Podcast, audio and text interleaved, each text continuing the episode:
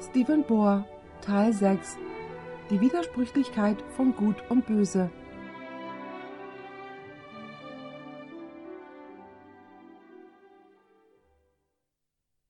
Lasst uns beten.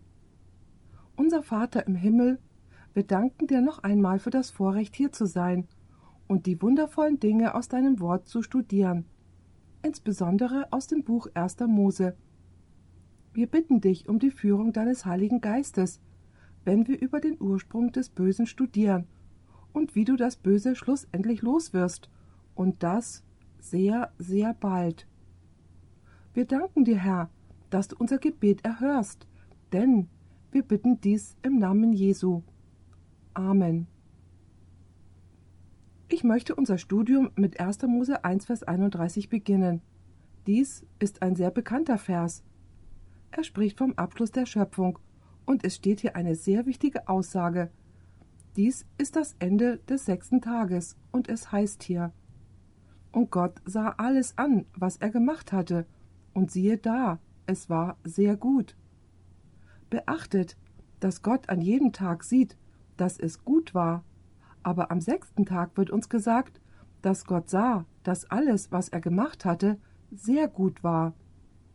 Da ward aus Abend und Morgen der sechste Tag. So beginnt die Bibel damit, uns zu erzählen, dass Gott in dieser Welt alles gut gemacht hatte. Aber wenn wir zu 1. Mose Kapitel 3 gehen, dann entdecken wir, dass eine geheimnisvolle Schlange im Garten von Eden auftauchte.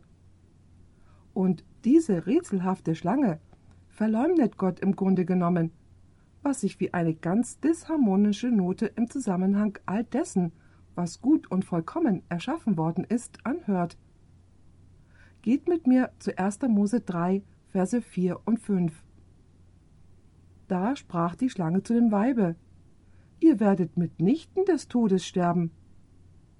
Seht, Gott hatte gesagt, ihr werdet sterben, wenn ihr von dem Baum esst. Die Schlange hat hingegen gesagt, ihr werdet mitnichten des Todes sterben. Mit anderen Worten, Gott ist ein Lügner. Vers 5 Sondern Gott weiß, dass, welches Tages ihr davon esst, so werden eure Augen aufgetan und werdet sein wie Gott und wissen, was gut und böse ist. Nun fängt die Schlange in 1. Mose plötzlich an zu sprechen, und man fragt sich, woher diese Schlange gekommen ist. Denn Gott hatte Adam und Eva nach seinem Bild gemacht. Er gab ihnen die Fähigkeit zu sprechen und sich mitzuteilen, mündliche Entscheidungen zu treffen und vernünftige Unterhaltungen zu führen. Und hier ist nun eine Schlange, die eine vernünftige Unterhaltung mit der Frau führt. Die Frage ist, Woher ist diese Schlange gekommen? Offenbar war die Schlange, von der hier in 1. Mose 3 die Rede ist, nicht Teil der Schöpfung Gottes. Ich weiß, dass die Schlange selber es war, aber das Wesen, das offenbar dieses Tier benutzt hat, wurde nicht während der Schöpfungswoche erschaffen, denn Gott hat alles gut gemacht. Nun, woher ist sie gekommen? Geht mit mir zum Buch der Offenbarung Kapitel 12. Hier ist die Rede von dem Ursprung dieser verleumdnerischen Schlange. Uns wird dort in Offenbarung 12, Vers 7 folgendes gesagt. Und es erhob sich ein Streit im Himmel. Wo ist dieser Streit ausgebrochen? Im Himmel. Das ist wichtig. Michael und seine Engel stritten mit dem Drachen, und der Drache stritt und seine Engel und siegten nicht. Das sind Satan und seine Engel, die nicht gesiegt haben. Auch ward ihre Stätte nicht mehr gefunden im Himmel. Und es ward hinausgeworfen der große Drache, die alte Schlange. Nun beachtet hier den Bezug auf 1. Mose. Dies bezieht sich auf die Geschichte in 1. Mose Kapitel 3. Die alte Schlange, die da heißt der Teufel und Satan, der die ganze Welt verführt und ward geworfen auf die Erde, und seine Engel wurden auch dahin geworfen. Jetzt wissen wir, wie der Teufel auf den Planeten Erde kam. Die Schrift sagt uns, dass er aus dem Himmel geworfen worden ist. Ich bin so dankbar dafür, dass Gott uns in seinem heiligen Wort einige Einzelheiten über den Ursprung dieses Wesens im Himmel gegeben hat. Wir kennen seinen Ursprung und wir wissen, dass er im Himmel gesündigt hat, und wir wissen auch, was sein endgültiges Ende sein wird. Lasst uns noch ein paar Dinge über dieses Wesen studieren, das ursprünglich im Himmel gewesen ist. Geht mit mir zum Buch Hesekiel, Kapitel 28, und dort möchte ich die Verse 13 und 15 lesen. Es ist hier die Rede von diesem Wesen, und es heißt wie folgt. In Eden warst du, im Garten Gottes, und mit allerlei Edelsteinen geschmückt, mit Sarda, Topas, Demant, Türkis, Onyx, Jaspis, Saphir, Amethyst, Smaragd und Gold. Am Tage, da du erschaffen wurdest, mussten da bereit sein bei dir deine Pauken und Pfeifen. Seht, was wir in Vers 15 finden. Du warst ohne Tadel in deinem Tun von dem Tage an, als du geschaffen wurdest, bis an dir Missetat gefunden wurde. Wie wurde dieses Wesen gemäß Hesekiel 28 erschaffen? Es wurde vollkommen in allem erschaffen, bis Missetat an ihm gefunden worden ist. Gott hat nicht den Teufel erschaffen.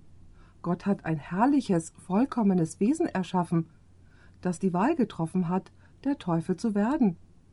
Denn wenn Gott den Teufel erschaffen hätte, dann wäre Gott ein noch größerer Teufel als der Teufel selber. Aber die Schrift sagt uns, dass ihn Gott ganz und gar vollkommen erschaffen hat. Er war schön. Nun ist die Frage, wer hat dieses herrliche Wesen erschaffen, der laut Jesaja Luzifer hieß, der Morgenstern. Wer hat ihn erschaffen? Nun geht mit mir zu Kolosser Kapitel 1, Verse 16 und 17. Wir haben das zwar schon in unserem letzten Vortrag gelesen, aber ich möchte es noch einmal lesen, denn es ist sehr wichtig zu verstehen, wer dieses herrliche Wesen erschaffen hat. Es heißt hier in Vers 16, und hier ist die Rede von Jesus denn durch ihn ist alles erschaffen, was im Himmel und auf Erden ist, das Sichtbare und das Unsichtbare, es seien Throne oder Herrschaften oder Fürstentümer oder Obrigkeiten, es ist alles durch ihn und zu ihm erschaffen. Und er ist vor allem, und es besteht alles in ihm. Ganz deutlich lehren diese Verse, dass Jesus der Schöpfer von allem im Universum gewesen ist nicht nur von den Dingen im Himmel, sondern auch auf der Erde, was bedeuten muss, dass Jesus auch der Schöpfer von Luzifer gewesen ist. Lasst uns noch einmal zu Hesekiel 28, Vers 12 zurückgehen. Hier finden wir eine weitere Einzelheit über dieses herrliche Wesen. Es heißt hier, Du Menschenkind, mache eine Wehklage über den König zu Tyrus. Natürlich ist der König zu Tyrus ein irdisches Wesen, aber hinter diesem irdischen Wesen steht dieser Luzifer. Und so heißt es Du Menschenkind, mache eine Wehklage über den König zu Tyrus und sprich zu ihm. So spricht der Herr, Herr, du bist ein reinliches Siegel, voller Weisheit und außer der Maßen schön. Ist dies klar für euch, dass dieses Wesen ursprünglich vollkommen war? Er war voller Weisheit und Schönheit, und es gab keine Sünde in ihm, als Gott ihn erschaffen hat. Das ist sehr, sehr deutlich in Hesekiel 28. Nun, was für eine Stellung hat dieses majestätische Wesen eingenommen? Wir finden hier eine sehr wichtige Einzelheit, die ich unterstreichen möchte. Geht mit mir zu Hesekiel 28, Vers 14. Sehr, sehr wichtig. Hier ist die Rede von diesem Wesen, und es heißt wie folgt Du bist ein Cherub, der sich weit ausbreitet und decket. Wow, jetzt verstehen wir, dass dieses Wesen ein Engel war, und er war nicht nur irgendein Engel, er war der deckende Cherub, wie es in diesem Vers heißt. Lasst uns weiterlesen. Und ich habe dich auf den heiligen Berg Gottes gesetzt. Im Übrigen, das ist der Berg Zion dass du unter den feurigen Steinen wandelst. Die feurigen Steine sind Sterne und sie versinnbildlichen Engel. So wie es hier heißt, ist er auf und ab in der Mitte dieser Engel gegangen. Ihr werdet sehen, dass er hier der deckende Cherub genannt wird. Nun, was ist ein deckender Cherub? Wir müssen dafür zum Buch 2. Mose zurückgehen, um das herauszufinden. 2. Mose 25, Verse 19 und 20. Hier finden wir eine Beschreibung des Heiligtums, das Mose im Auftrag von Gott erbauen sollte. Und ich möchte, dass ihr bemerkt, dass als die Bundeslade gebaut wurde, wie sie gebaut werden sollte. Es heißt hier in Vers 19, dass ein Cherub sei an diesem Ende, der andere an dem anderen Ende. Das ist die Bundeslade. Und also zwei Cherubim sein an des Gnadenstuhlenden.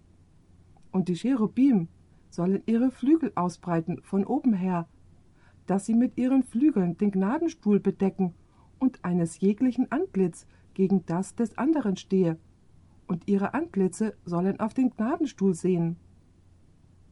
Ihr habt gesehen, dass die Cherubim oder jeweils ein Cherub an jeder Seite der Bundeslade stand. Der Deckel der Bundeslade war bekannt als der Gnadenstuhl, und das ist, wo sich die Herrlichkeit Gottes offenbart hat, die als die Shechina Herrlichkeit bekannt ist. Mit anderen Worten, der Deckel der Bundeslade, der Gnadenstuhl, stellt den Thron Gottes dar, was bedeutet, dass Luzifer eines der Wesen war, die Gott, der auf dem Thron saß, am nächsten waren, denn er war einer der deckenden Cherubim, die an jeder Seite der Bundeslade standen. Nun mag jemand denken, na ja, Pastor Bohr, du sagst, dass es im Himmel eine ursprüngliche Bundeslade gab? War das nicht ein rein irdischer Gegenstand, den Gott Mose beauftragt hatte zu bauen? Die Tatsache ist, dass die Bibel uns in Hebräer 8, Vers 5 sagt, dass das irdische Heiligtum eine Kopie des himmlischen Heiligtums war. Mit anderen Worten, das, was Gott Mose auf dem Berg gezeigt hatte, war ein maßstabsgetreues Modell, und er beauftragte Mose, das irdische Heiligtum in Übereinstimmung mit dem himmlischen zu bauen, welches Gott ihm gezeigt hat. Das muss also bedeuten, dass wenn es eine Bundeslade in dem irdischen Heiligtum gab und dieses ganz genau nach dem Vorbild im Himmel gebaut wurde, dass das himmlische Heiligtum auch was enthalten muss? Es muss auch eine Bundeslade enthalten. Nun lasst uns das von der Schrift beweisen. Geht mit mir zum Buch der Offenbarung Kapitel 11 Vers 19. Hier wird uns von einem Moment erzählt, als der himmlische Tempel geöffnet wurde. Und ich möchte, dass ihr seht, was Johannes in dem Tempel sieht von dem der Tempel auf der Erde ein Schatten oder eine Kopie ist. Es heißt hier Und der Tempel Gottes ward aufgetan im Himmel, und die Lade seines Bundes ward im Tempel gesehen. Und es geschahen Blitze und Donner und Erdbeben und ein großer Hagel. Frage. Gibt es hier eine Bundeslade im himmlischen Heiligtum laut dieses Verses? So ist es. Denn Johannes, hat das himmlische Heiligtum offen gesehen, und er sah in dem Tempel die Bundeslade. So, wenn nun dort die zwei Cherubim in dem irdischen Heiligtum und auf jeder Seite der Bundeslade waren, ist das ein Spiegelbild der zwei deckenden Cherubim, die ursprünglich dort sind. Also jetzt, obwohl Luzifer nicht mehr einer von ihnen ist, hat das himmlische Heiligtum eine Bundeslade mit jeweils einem Cherubim an jeder Seite Offensichtlich ja. Nun gibt es noch etwas anderes, was wir uns anschauen müssen, wenn wir über die Bundeslade reden. Geht mit mir zum Buch 5. Mose Kapitel 10 Verse 1 und 2. Hier finden wir eine Beschreibung der Bundeslade und wir werden sehen, dass es etwas in der Bundeslade gab, das sehr, sehr wichtig war, von dem wir alle schon gehört haben. Es heißt hier Zu derselben Zeit sprach der Herr zu mir, haue dir zwei steinerne Tafeln wie die ersten. Denn Mose hatte die ersten zerbrochen. Und komm zu mir auf den Berg und mache dir eine hölzerne Lade, so will ich auf die Tafeln schreiben, die Worte, die auf der ersten waren, die du zerbrochen hast. Nun beachtet dies. und du sollst sie in die Lade legen. Was sollte Mose in die Bundeslade legen? Er sollte die Tafeln aus Stein mit den zehn Geboten darauf in die Bundeslade legen. Nun ist hier meine Frage. Wenn das irdische Heiligtum ein Spiegelbild von dem himmlischen Heiligtum ist und dieses eine Bundeslade hat und das irdische Heiligtum eine Bundeslade hat, in der die zehn Gebote drin sind, was muss dann in der Bundeslade im himmlischen Heiligtum drin sein? Dort müssen auch die zehn Gebote drin sein, weil es ja das Vorbild ist. Und im Übrigen, warum die zehn Gebote dort drin sind und der Gnadenstuhl darüber ist, ist, weil Gott damit versucht deutlich zu machen, dass die zehn Gebote das Fundament seiner Regierung sind. Sie sind das Fundament von Gottes Thron. Genauso wie die Gesetze von Amerika das Fundament für unsere Regierung sind. Mit anderen Worten, der Gnadenstuhl ist der Thron Gottes und die zehn Gebote darunter in der Bundeslade stellen die Tatsache dar, dass die zehn Gebote das Fundament seines Thrones und seiner Regierung sind. Nun müssen wir uns anschauen, was mit diesem Wesen, das Luzifer genannt wird, geschehen ist. Geht mit mir zu Hesekiel Kapitel 28, Vers 16. Etwas ist mit ihm geschehen. Es heißt hier: Denn du bist inwendig voll Frevels geworden von deinem großen Handel. Nun, wir kommen später darauf zurück, was das bedeutet. Und hast dich versündigt. Was hat er getan? Gesündigt.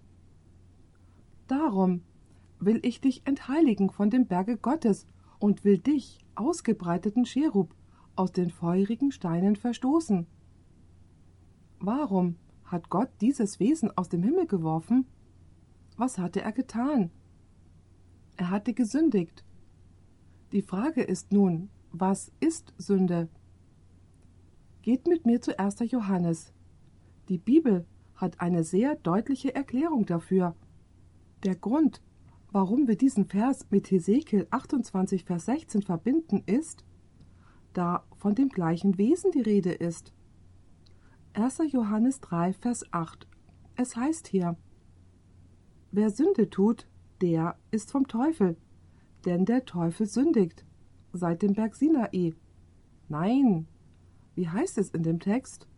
Es heißt, denn der Teufel sündigt von Anfang Dazu ist erschienen der Sohn Gottes, dass er die Werke des Teufels zerstöre. So kam Jesus, um die Sünde zu vernichten, richtig? Wann hat Satan gesündigt? Er hat von Anfang an gesündigt. Wo? Im Himmel. Nun, was ist Sünde? Geht mit mir einen Schritt zurück zu Vers 4. Wer Sünde tut, der tut auch Unrecht, und die Sünde ist das Unrecht. Ich mag es, wie es eine andere Bibel übersetzt.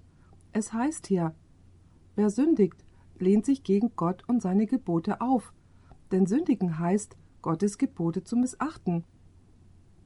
Mit anderen Worten, sie bricht Gottes heiliges Gesetz, und der Teufel sündigt seit Anfang an. So, meine Frage an euch ist nun, hat Luzifer, hat Satan Gottes heiliges Gesetz von Anfang an gebrochen und missachtet? Muss er ja wohl. Und wo war das Gesetz? Das Gesetz war in der Bundeslade. In der Tat haben wir gerade gesehen, dass die Engel, die auf jeder Seite standen und in Ehrfurcht auf die Stelle schauten, wo die Herrlichkeit Gottes offenbart wurde, also in Richtung Gottes heiligem Gesetz blickten. Anders gesagt, dieses Wesen kam mit der absurden Idee daher, genau dieses Gesetz Gottes zu brechen das sich in der Bundeslade befand. Und somit hat er gesündigt, und aus diesem Grund sagt die Bibel, dass Gott ihn aus dem Himmel geworfen hat und er dann auf diese Erde kam. Nun wissen wir, woher dieses Wesen ursprünglich gekommen ist und wo er einst war. Er wurde vollkommen erschaffen. Im Übrigen, er wurde erschaffen, er ist nicht ewig. Gemäß der Schrift wird er ein Ende haben, denn er ist von Gott erschaffen worden, und alles, was Gott erschafft, kann er auch wieder vernichten, wenn er will. Nun lasst uns anschauen, was mit diesem Wesen geschah, nachdem es auf diese Erde gekommen ist. Geht mit mir zu 1. Mose 1, Verse 16 und 17. Hier finden wir ein Gebot, das Adam und Eva gegeben worden ist. Es heißt hier, Und Gott der Herr gebot dem Menschen und sprach, Du sollst essen von allerlei Bäumen im Garten. Mir gefällt die Tatsache, dass Gott das positive Gebot zuerst gibt. Er sagt, dass er von jedem Baum im Garten essen kann. Vers 17. Aber von dem Baum der Erkenntnis des Guten und des Bösen sollst du nicht essen, denn welches Tages du davon isst, wirst du des Todes sterben. Ein Gebot, das Gott Adam und Eva gegeben hat. Nun hört gut zu, was ich euch sagen werde. In diesem einen Gebot sind eigentlich alle zehn Gebote enthalten. Nun fragt ihr euch wohl, wie das sein kann. Lasst uns ein paar davon anschauen. Wisst ihr, ich habe schon alle betrachtet, aber ich werde jetzt ein paar von ihnen betrachten und werde euch fragen, als Adam und Eva von dem Baum aßen, ob sie tatsächlich das Gebot gebrochen haben. Die zehn Gebote finden wir in 2. Mose 20, Verse 1 bis 17, und das erste Gebot lautet in Kurzform Du sollst keine anderen Götter neben mir haben. Haben Adam und Eva dieses Gebot gebrochen? Was hat die Schlange zu Eva gesagt? Du wirst wie Gott sein. Nun, hat sie dieses Gebot gebrochen? Hat Adam es gebrochen? So ist es. Lasst uns jetzt das dritte Gebot anschauen. Was sagt es aus? Du sollst den Namen des Herrn deines Gottes nicht missbrauchen. Jetzt sagt ihr vielleicht, nun, Eva hat doch dieses Gebot nicht gebrochen. Das hat sie gewiss getan. Wusstet ihr, dass sie in der Tat Worte zu Gottes Worten hinzugefügt hat, die er gar nicht gesagt hatte? Und somit brachte sie Unehre über Gottes Namen. Denn sie sagte der Schlange, Gott hat uns gesagt, dass wir von dem Baum nicht essen dürfen oder ihn sogar anfassen. Die Tatsache ist, dass Gott ihnen nicht gesagt hatte, dass sie ihn nicht anfassen könnten. Gott hatte ihnen nur gesagt, dass sie nicht davon essen dürften, und somit brachte sie Unehre über Gottes Namen. Was ist nun mit dem fünften Gebot, das besagt, du sollst deinen Vater und deine Mutter ehren? Schließt dies unseren himmlischen Vater mit ein? Ja. Haben Sie dieses Gebot gebrochen? Ja. Und wie steht es mit dem sechsten Gebot? Du sollst nicht töten? Haben sie das gebrochen? Was ist in die Welt als Ergebnis davon gekommen, was sie getan haben? Der Tod kam in die Welt. Wie steht es mit dem siebten Gebot? Du sollst nicht Ehe brechen. Haben sie geistlich gesehen das Gebot gebrochen? Das haben sie gewiss getan denn die einzige Liebesbeziehung sollte zwischen ihnen und Gott sein. Die Ehe wird als Symbol für die Beziehung zwischen Gott und seinem Volk verwendet. Aber als Eva auf die Schlange hörte, so hat sie, geistlich gesprochen, einen anderen Liebhaber als Gott angenommen.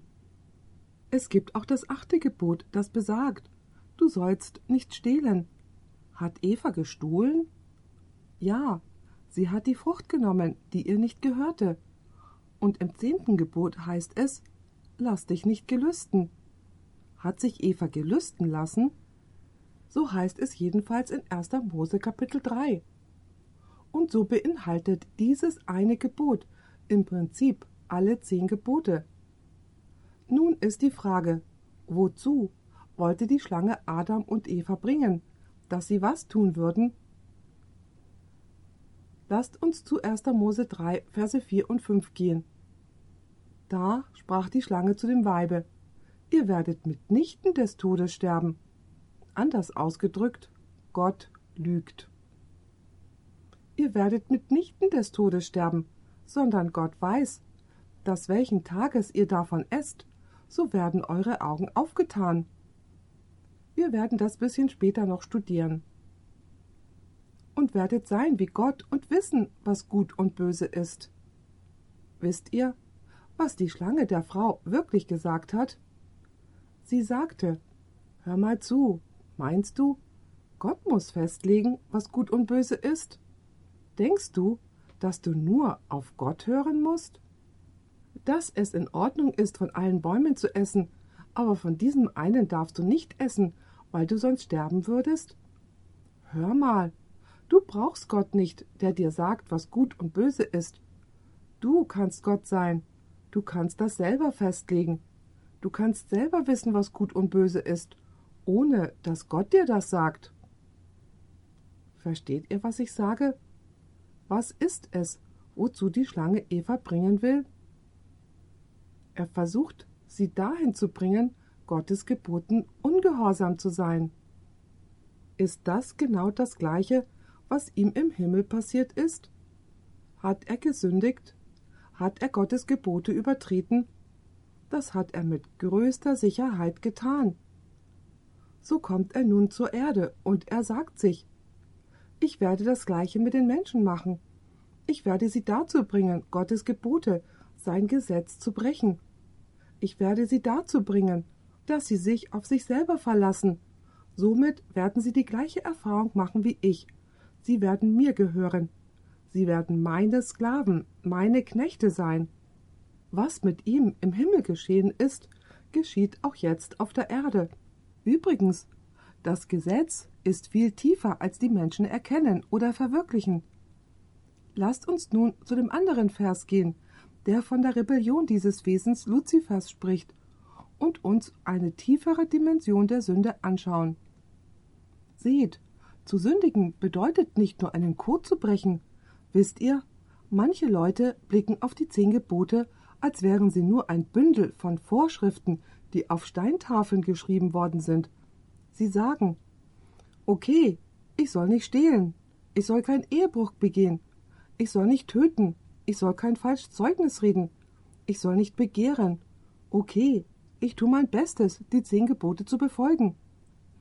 Aber sie können es nicht, denn wir in uns selbst können es nicht, weil wir eine sündige Natur haben. Wir werden darüber noch in unserem nächsten Vortrag sprechen, der den Titel hat Was in aller Welt passiert hier. Wir werden uns mit dem Thema Gottes heiliges Gesetz zu befolgen befassen. Sünde geht tiefer als nur einen Code zu brechen. Sünde geht tiefer als nur eine Liste von Regeln zu brechen. Lasst uns nun betrachten, was der eigentliche Kern der Sünde ist. Es ist das Gesetz zu brechen. Aber es geht tiefer als nur das Gesetz zu brechen. Jesaja 14, Verse 12 bis 14. Hier ist die Rede von Luzifer und was mit ihm passiert ist. Es heißt hier: Wie bist du vom Himmel gefallen, du schöner Morgenstern? Wie bist du zur Erde gefällt, der du die Heiden schwächtest? Gedachtest du doch in deinem Herzen. Und nun wird der Grund dafür erklärt, warum er hinabgeworfen worden ist. Gedachtest du doch in deinem Herzen. Ich werde hier ein kleines Wort unterstreichen. Ich will in den Himmel steigen und meinen Stuhl über die Sterne Gottes erhöhen. Ich will mich setzen auf den Berg der Versammlung in der fernsten Mitternacht. Ich will über die hohen Wolken fahren und gleich sein dem Allerhöchsten. Da würde ich mal sagen, dass Luzifer ein Problem gehabt hat. Er litt an Kurzsichtigkeit. Er konnte nur sich selber sehen. In der Tat wird uns in Hesekiel Kapitel 28 gesagt, dass Luzifer mit vier Anlagen erschaffen worden ist. Zuerst einmal wurde er wunderschön erschaffen. Zweitens wurde er voll von Weisheit erschaffen. Drittens wurde er sehr reich erschaffen. Man kann das in Hesekiel Kapitel 28 finden. Und viertens wurde er erschaffen, um eine mächtige Stellung neben dem Thron Gottes auszuüben. So hatte Luzifer Schönheit, Weisheit, Reichtum und Macht.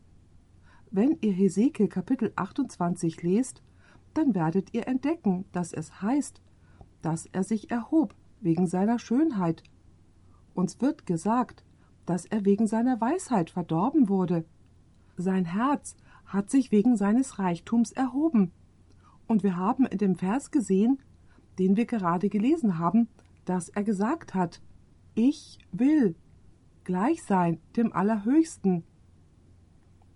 Ich bin nicht damit zufrieden, die zweite Geige zu spielen, sondern ich will die erste sein, ich will die Hauptsache sein. So, was liegt tatsächlich im Kern dessen, wenn man Gottes Gesetz bricht? Die Selbstsucht. Das ist die Wurzel davon, warum man Gottes heiliges Gesetz bricht. Jetzt werde ich ein paar Worte sagen, und ich möchte, dass ihr mir den Gegenbegriff dazu sagt. Richtig. Falsch. Gut. Böse. Was ist hier los? Ihr habt gerade gegessen, ihr könnt das besser. Weiß. Schwarz. Hell. Dunkel. Liebe. Hass. Ich wusste, dass ihr das sagen würdet. Das Gegenteil von Liebe ist aber nicht Hass. Das Gegenteil von Liebe ist Selbstsucht. Ich trick sie die Leute immer damit aus, also braucht ihr euch nicht schlecht zu fühlen. Lasst uns nun einen Blick auf die zehn Gebote werfen. Geht mit mir zu Römer 13, Verse 8 bis 10. Es heißt hier also, und der Apostel Paulus spricht: Seid niemand nichts schuldig, als dass ihr euch untereinander liebt. Denn wer den anderen liebt, der hat das Gesetz erfüllt. Habt ihr das hier ergriffen? Andere zu lieben ist was? Das Gesetz zu erfüllen. Nun fragt jemand vielleicht, welches Gesetz? Vers 9. Denn, was da gesagt ist, du sollst nicht Ehe brechen, du sollst nicht töten, du sollst nicht stehlen, du sollst nicht falsch Zeugnis geben, dich soll nichts gelüsten, und so ein anderes Gebot mehr ist. Das wird in diesen Worten zusammengefasst. Du sollst deinen Nächsten lieben wie dich selbst. Denn Liebe tut dem Nächsten nichts Böses. So ist nun die Liebe des Gesetzes Erfüllung. Luzifers Angriff war somit gegen Gottes Liebe. Indem er das Gesetz angegriffen hat, hat er Gottes Liebe angegriffen. Nun, was meine ich damit? Kann man die zehn Gebote wirklich verstehen, außer man versteht den Grund der zehn Gebote, dass sie Beziehungen schützen? Zum Beispiel das fünfte Gebot. Du sollst deinen Vater und deine Mutter ehren. Könnte man dieses Gebot halten, außer man hätte wirklich einen Vater und eine Mutter? Offensichtlich nicht. Wie steht es um das sechste Gebot? Du sollst nicht töten. Könnte man das Gebot halten, wenn es niemanden geben würde, den man töten könnte? Wie ist es mit dem siebten Gebot? Du sollst nicht Ehe brechen. Könnte man das Gebot brechen, wenn es keine Frau eines anderen geben würde, mit der man Ehebruch begehen könnte? Was ist mit dem achten Gebot? Du sollst nicht stehlen. Könnte man das Gebot brechen, wenn es niemanden geben würde, den man bestehlen könnte? Wie ist es mit dem neunten Gebot? Du sollst kein Falschzeugnis reden wider deinen Nächsten. Könnte man das Gebot brechen, außer es würde einen Nächsten geben, gegen den man falsches Zeugnis reden könnte? Und wie steht es mit dem letzten, dem zehnten Gebot? Lass dich nicht gelüsten. Könnte es einem nach etwas gelüsten, wenn es nichts geben würde, das jemandem anderen gehört, das man begehren könnte? Offensichtlich nicht. Der Zweck der Gebote ist es, die Beziehungen zu beschützen. Nun, meine Frage an euch.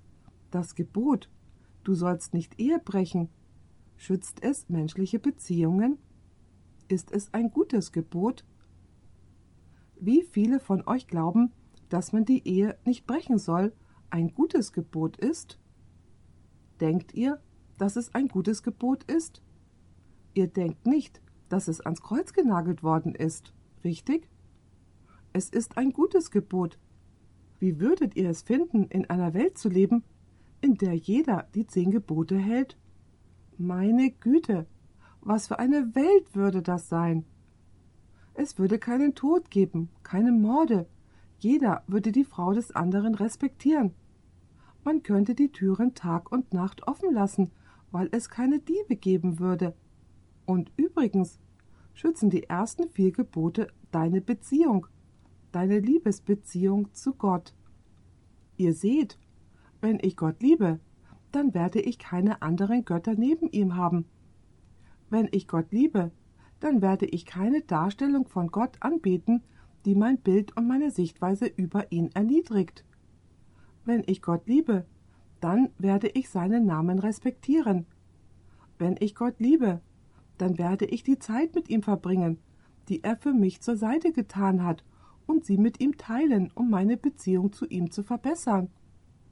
Mit anderen Worten, Zweck und Absicht der zehn Gebote ist es, menschliche Beziehungen und die zu Gott zu schützen.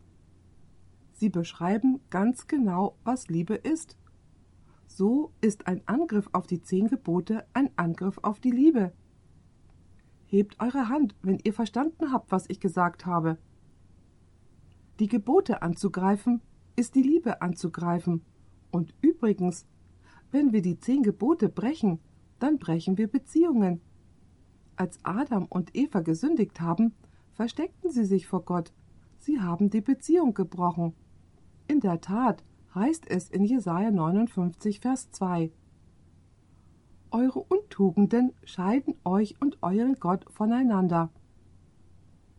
Gott sagt also damit, eure Missetaten haben eine Trennung zwischen euch und mir hervorgerufen. Als Adam und Eva sündigten, wurde ihre Beziehung gebrochen. Und übrigens, Adam wusste, was er tat, als er sündigte aber er konnte den Gedanken, ohne Eva zu leben, nicht ertragen. Seine wirkliche Sünde war es, dass er Eva mehr geliebt hat als Gott. Er sagte zu Gott, Das Weib, das du mir zugesellt hast. Und kurz vorher hat er wohl gedacht, Oh, ich kann den Gedanken nicht ertragen, ohne Eva zu leben. So werde ich auch sündigen. Und nun zankt er sich mit Eva. Denn als sie Gottes Gebot gebrochen hatten, haben sie damit auch ihre Beziehung gebrochen. Versteht ihr die Tiefe der Sünde? Und übrigens, Sünde ist Selbstsucht, denn Selbstsucht ist das Gegenteil von Liebe. Glaubt ihr das? Wisst ihr was? Ich muss viele Eheberatungen machen. Und wisst ihr, was das größte Problem zwischen den Paaren ist? Selbstsucht. Er macht nicht, was ich will. Er geht nicht dorthin, wo ich will. Er gibt mir keine Aufmerksamkeit und er vergisst meinen Jahrestag. Genauso geht es umgekehrt. Da spricht das pure Ich aus einem heraus. Darum finden wir in Jesaja 14 das Wort Ich sechsmal das für die Beschreibung Luzifers benutzt wird. Ich will gleich sein dem Allerhöchsten. Sein Angriff war auf die Liebe Gottes, was ein Angriff auf das Gesetz Gottes ist. Aber das Gesetz kann von menschlichen Beziehungen nicht getrennt werden. So, wer euch heute erzählt, dass das Gesetz als Kreuz genagelt worden ist und dass die Christen das Gesetz nicht mehr zu halten brauchen, greift die Liebe an, denn Liebe bedeutet, das Gesetz zu erfüllen. Jemand hat mal gesagt, nun, ich lebe nur nach zwei Geboten. Jesus hat gesagt, liebe Gott und liebe deinen Nächsten. Ja, was bedeutet es aber, deinen Gott zu lieben? Es bedeutet, die ersten vier Gebote zu halten und wie lautet die Begriffserklärung, deinen Nächsten zu lieben? Das sind die letzten sechs Gebote. Die zehn Gebote verstärken einfach nur die beiden, aber sie schütteln die zehn Gebote nicht ab. Nun ist die Frage, wie viele sind Luzifer im Himmel bei seiner Rebellion gefolgt? Geht mit mir zum Buch der Offenbarung. Wusstet ihr, dass wir in einer Welt leben, die von Dämonen erfüllt ist? Aber wusstet ihr auch, dass es für jeden von ihnen zwei Engel Gottes gibt? preist den Herrn. So steht es zwei gegen einen. Haha. Und übrigens haben wir Gott auf unserer Seite. Also macht euch deswegen keine Sorge. Offenbarung 12, Verse 4 und 7 bis 9 sprechen von diesem Drachen, der alten Schlange. Es heißt dort, und sein Schwanz. Sein Schwanz, darüber reden wir gleich noch. Und sein Schwanz zog den dritten Teil der Sterne des Himmels hinweg und warf sie auf die Erde. Und der Drache trat vor das Weib, die gebären sollte, auf das, wenn sie geboren hätte, er ihr Kind fräße. So, wie viele der Sterne des Himmels hat er mit sich genommen? Ein Drittel der Sterne. Und was waren diese Sterne? Geht mit mir weiter zu den Versen sieben bis neun. Und es erhob sich ein Streit im Himmel. Michael und seine Engel stritten mit dem Drachen, und der Drache stritt und seine Engel und siegten nicht.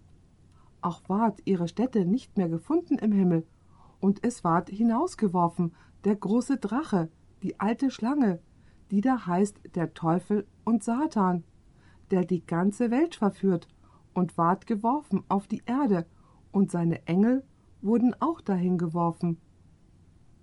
So stellen die Sterne was dar? Engel. Ein Drittel der Engel wurde mit ihm hinausgeworfen. Übrigens, wenn euch klar wird, dass gemäß Offenbarung 5, Vers 11 die Anzahl der Engel praktisch unzählbar ist, dann wissen wir, dass diese Welt voller Engel ist, die in dem Kampf zwischen Gut und Böse, zwischen Gerechtigkeit und Ungerechtigkeit verwickelt sind. Lasst uns das in Offenbarung 5, Vers 11 lesen. Es heißt hier, Und ich sah, und ich hörte eine Stimme von vielen Engeln rings um den Thron und um die lebendigen Wesen und die Ältesten, und ihre Zahl war zehntausend mal zehntausend und tausend mal tausend. Übrigens, im Griechischen gibt es kein Wort für Million, und es wird gerechnet, indem man Tausende multipliziert. Zehntausend mal zehntausend und tausend mal tausend. Wie konnte der Teufel ein Drittel der Engel dazu bringen, ihm in dieser Rebellion zu folgen? Nun, wir müssen uns das mal anschauen, da es sehr wichtig ist, denn der Teufel macht das ganz gleiche gerade hier auf der Erde. Wenn wir wissen, was er im Himmel tat, werden wir wissen, was er auf der Erde tut, und wir können uns dann vor seiner Macht schützen. Lasst uns nochmal zu Hesekiel 28, Vers 16 gehen und dort ein sehr wichtiges Wort betrachten. Wir werden die Strategie erkennen, die der Teufel benutzt hat, um ein Drittel des Engelheeres dazu zu verführen, ihm in seiner Rebellion zu folgen. Es heißt hier in Vers 28, Vers 16: Denn du bist inwendig voll Frevels geworden von deinem großen Handel. Das ist das Wort, das ich unterstreichen möchte. Du hast dich versündigt. Was hat er betrieben? Handel. So, der Teufel handelt also. Der Teufel ist ein Geschäftemacher. Er ist ein Geschäftsmann. Die Frage ist, womit handelt er? Was versucht er zu verkaufen? Nun, wir müssen dieses Wort an anderer Stelle in der Schrift anschauen.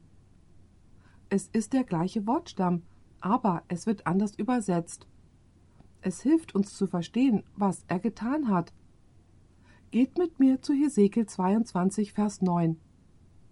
Ihr würdet es allein durch die Übersetzung nicht wissen, aber wenn ihr zu der Strongs Konkordanz geht, werdet ihr herausfinden, dass es der gleiche Wortstamm auf Hebräisch ist.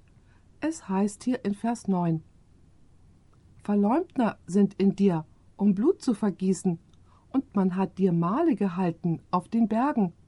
Man hat Schandtaten begangen in deiner Mitte. Das Wort Verleumdner ist der gleiche Wortstamm wie handeln. Ist das nicht interessant? Es heißt hier also, Verleumdner sind in dir, um Blut zu vergießen. Ihr erinnert euch, dass wir gerade vorher in Hesekiel 28, Vers 16 gelesen haben, dass er wegen seines Handels voll Frevels geworden ist.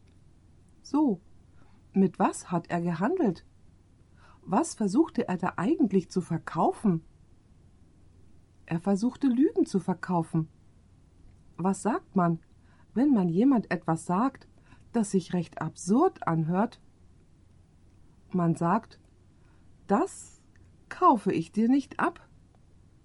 Wir benutzen sogar den Ausdruck Oh, das kannst du mir nicht verkaufen. Seht ihr, er versuchte seine verleumderischen Anschuldigungen gegen Gott zu verkaufen.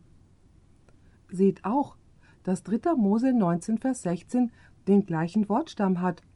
Gott sagt zu Israel: Du sollst nicht als Verleumder umhergehen unter deinem Volk.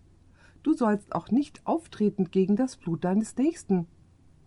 Das Wort Verleumder hier ist auch der gleiche Wortstamm, das für Handeln in Hesekiel 28, Vers 16 benutzt wird. Im hebräischen Original steht das Wort Schwätzer anstelle von Verleumder. So, was hat der Teufel getan? Was hat Luzifer im Himmel gemacht? Er hat angefangen, Märchen über wen zu erzählen? Über Gott. Wisst ihr, was er gesagt hat? Er sagte, Hört zu, wir brauchen Gott nicht, der uns sagt, was richtig und falsch ist und was wir tun und was wir nicht tun können. Wir sind klug genug, wir können das selber entscheiden. Wisst ihr, Gott ist ein Sklaventreiber. Er will, dass wir ihm blinden Gehorsam zollen. Ihr könnt das im Übrigen sehen, auf welche Art und Weise der Teufel zu Eva im Garten gesprochen hat. Er sagte, Weißt du, Du brauchst das nicht als Erklärung annehmen, was Gott sagt, was gut und böse ist. Du kannst selber Gott sein und gut und böse kennen. Im Übrigen hat er zu Adam und Eva gesagt, dass Gott wollte, dass sie blind sind, denn er sagte, sondern Gott weiß, welches Tages ihr davon esst, werden eure Augen aufgetan. Gott will Blinden Gehorsam. Er will, dass ihr ihm ohne Fragen gehorcht. Ihr seid klug und weise genug, um das selber zu entscheiden. So sagte er damit, dass Gott ein Diktator ist. Und ein Drittel der Engel haben ihm diese Lügen abgekauft. Nun, erinnert ihr euch an seinen Schwanz? Es heißt doch in Offenbarung 12, Vers 4. Und sein Schwanz zog den dritten Teil der Sterne des Himmels hinweg und warf sie auf die Erde. Nun, was stellt der Schwanz dar? Geht mit mir zu Jesaja 9. Es wird uns dort sehr deutlich gesagt, was der Schwanz ist. Es heißt hier in Jesaja 9, Vers 15. Die alten und vornehmen Leute sind der Kopf. Die Propheten aber, so falsch lehren, sind der Schwanz. Was ist also der Schwanz? Der Prophet, der was tut? Der Lügen lehrt. Wie hat der Teufel ein Drittel der Engel dazu gebracht, ihm zu folgen? Indem er Lügen erzählt hat. Der Schwanz ist der Prophet, der Lügen erzählt. Und wir wissen das, denn er ist auf die Erde gekommen und hat genau das Gleiche getan, nicht wahr? Wenn ihr wisst, was er auf der Erde getan hat, werdet ihr wissen, was er im Himmel getan hat. Es gibt davon auch biblische Beispiele. Es ist sehr, sehr interessant. Nehmen wir zum Beispiel die Geschichte von Absalom, der Sohn von David. David war der König und Absalom war sein Sohn. Und Absalom kommt auf die absurde Idee, dass er doch auf dem Thron anstelle seines Vaters sitzen sollte. Und so sitzt er dann am Tor von Jerusalem und sagt zu jedem, der zum König für ein Urteil geht, um die Dinge richtigstellen zu lassen, Bemühe dich erst gar nicht zum König zu gehen, denn er kümmert sich nicht um dich.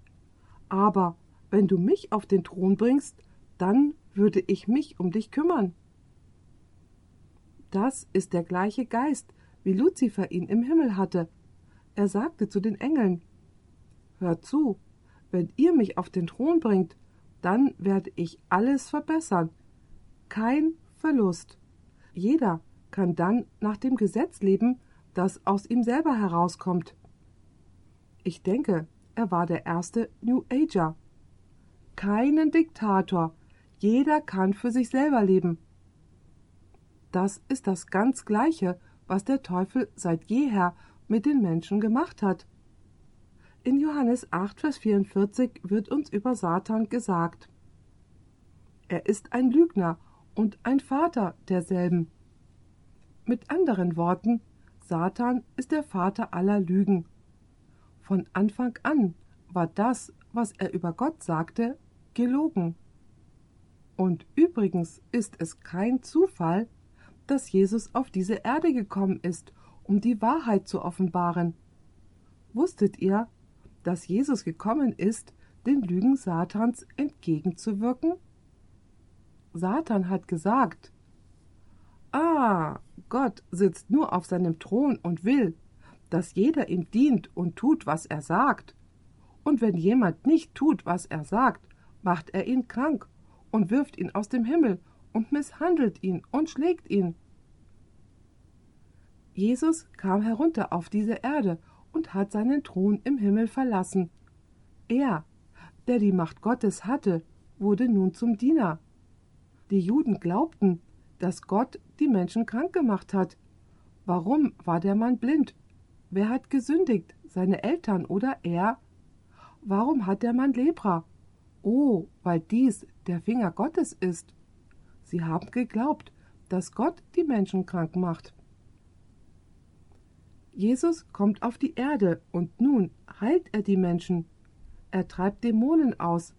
Er stellte die Menschen wieder her und der Teufel hasste ihn, weil Jesus gezeigt hat, wie Gott wirklich ist, dass Gott die Menschen liebt. Dieser Tsunami, das war genauso wenig ein Akt Gottes, so wie es den Mann im Mond gibt. Ich meine, wie könnt ihr ersinnen, dass es Gott war, der den Tsunami verursacht hat, um eine Viertelmillion Menschen zu töten? Das Buch Hiob erzählt uns, dass dies das Werk Satans war. Es ist nicht Gottes Werk. Ja, Gott zieht seine Hand zurück und erlaubt es, aber Gott verursacht diese Dinge nicht. Nun stellt sich die Frage, wird der Teufel jemals ein Ende haben? Wisst ihr, wo er seinen Todesstoß erhalten hat? Er hat ihn auf dem Kopf erhalten.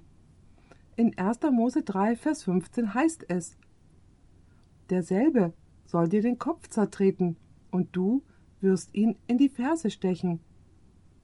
Wisst ihr, obwohl sein Kopf von Christus zertreten worden ist, gibt es den Teufel immer noch. In einer unserer zukünftigen Vorträge werden wir den Kampf zwischen David und Goliath studieren. Diese Geschichte muss im Licht von 1. Mose 3, Vers 15 gesehen werden. Ihr wisst ja, David hat seine Schleuder geschwungen und den Stein geworfen, der sich dann in die Stirn von Goliath gebohrt hat. Er ist hingefallen, aber er war noch nicht tot, aber fast. Er hat seinen Todesstoß an die Stirn bekommen. Aber die Bibel sagt uns, dass David hinging und mit Goliaths eigenem Schwert seinen Kopf abhieb. Der Teufel ist sozusagen mit dem Stein verwundet worden. Was nun noch übrig bleibt, ist, seinen Kopf abzutrennen. Und das wird nach den tausend Jahren geschehen, die wir noch in diesem Seminar studieren werden. Offenbarung 20 bezieht sich darauf. Nun lasst uns Hesekiel Kapitel 28 ansehen. Hier ist vom Ende dieses Wesens die Rede. Preist den Herrn, dass er einmal ein Ende haben wird. In der Zwischenzeit müssen wir mit ihm kämpfen. Wir müssen seine Lügen ertragen. Aber wir müssen seinen Lügen nicht Glauben schenken. Wenn der Teufel versucht, uns dazu zu bringen, Gottes Gesetz zu brechen, dann müssen wir es nicht tun, weil wir wissen, was er im Schilde führt. Aber nun zu Hesekiel 28, Verse 18 und 19. Es heißt hier: Denn du hast dein Heiligtum verderbt mit deiner großen Missetat und unrechtem Handel. Da ist wieder dieses Wort. Darum will ich ein Feuer aus dir angehen lassen, das dich soll verzehren, und will dich zu Asche machen auf der Erde, dass alle Welt zusehen soll. Beachtet, dass er zu Asche gemacht werden wird. Alle, die dich kennen unter den Heiden, werden sich über dich entsetzen, dass du so plötzlich bist untergegangen und nimmermehr aufkommen kannst. Sind das gute Nachrichten? Das sind wahrlich gute Nachrichten. Es wird bald geschehen. Nun möchte ich mit dem Folgenden zum Abschluss kommen. Es gibt in dieser Welt nur zwei Gruppen, keine drei. Es gibt nicht die Guten und die Schlechten und die Halbschlechten. Diejenigen, die in den Himmel kommen und die anderen, die in die Hölle kommen und ins Fegefeuer. In dieser Welt gibt es nur zwei Gruppen. Der Same der Schlange und der Same des Samens der Frau. Der Same ist Christus, aber er hat seinen Samen. Nur wenn du Christus angehörst, dann bist du sein Same. Daher gibt es nur zwei Gruppen. Nun möchte ich euch was fragen. Was ist es, das die beiden Gruppen charakterisiert? Geht mit mir zu 1. Johannes 3, Vers 10. Wir sehen hier die zwei Gruppen und was sie ausmacht. Es heißt hier, daran sind die Kinder Gottes und die Kinder des Teufels offenbar. Und so können wir wissen, wer ein Kind Gottes ist und wer ein Kind des Teufels ist. Beachtet, was sie ausmacht. Jeder, der nicht Gerechtigkeit übt, ist nicht aus Gott. Ebenso, wer seinen Bruder nicht liebt. Was ist Gerechtigkeit? Wenn Sünde Übertretung des Gesetzes ist. Was ist Gerechtigkeit? Gottes Gesetz zu gehorchen. Nicht, weil wir es tun können, sondern weil wir Gott lieben und er uns die Kraft dazu gibt. Ihr müsst euch den nächsten Vortrag anhören. Wir werden über das Gesetz Gottes sprechen und wie es möglich ist zu überwinden, nicht aus uns selber heraus, sondern in seiner Kraft, weil wir ihn lieben. Und so heißt der ganze Vers in 1. Johannes 3, Vers 10. Daran sind die Kinder Gottes und die Kinder des Teufels offenbar. Jeder, der nicht Gerechtigkeit übt, ist nicht aus Gott. Ebenso, wer seinen Bruder nicht liebt. Und was ist das Halten der Gebote? Es ist Liebe. Geht mit mir nun zu 1. Johannes 2, Verse 3 und 4. Und an dem merken wir, dass wir ihn kennen, so wir seine Gebote halten. Wer da sagt, ich kenne ihn und hält seine Gebote nicht, der ist ein Lügner, und in solchem ist keine Wahrheit. Hallo, wer war der erste Lügner? Und in wem war keine Wahrheit? Gemäß Johannes 8, Vers 44 war es wer? Es war Satan. Also, wer da sagt, ich kenne ihn und hält seine Gebote nicht, wessen Same ist er dann? Satans Same. So heißt es hier. Noch ein Text kurz zum Abschluss. 1. Johannes 5, Vers 3. Denn das ist die Liebe zu Gott, dass wir seine Gebote halten, und seine Gebote sind nicht schwer. Dennoch sagen manche Leute, ach, das ist das alte Gesetz, das ist so schwer zu halten, es ist so eine Last. Glaubt es nicht. Diese Aufnahme wurde von Audioverse präsentiert eine Internetseite, die sich der Verbreitung des Wortes Gottes unter anderem durch kostenlose Predigtaufnahmen widmet. Für mehr Informationen über Audioverse und für weitere Predigten empfehlen wir unsere Internetseite www.audioverse.org.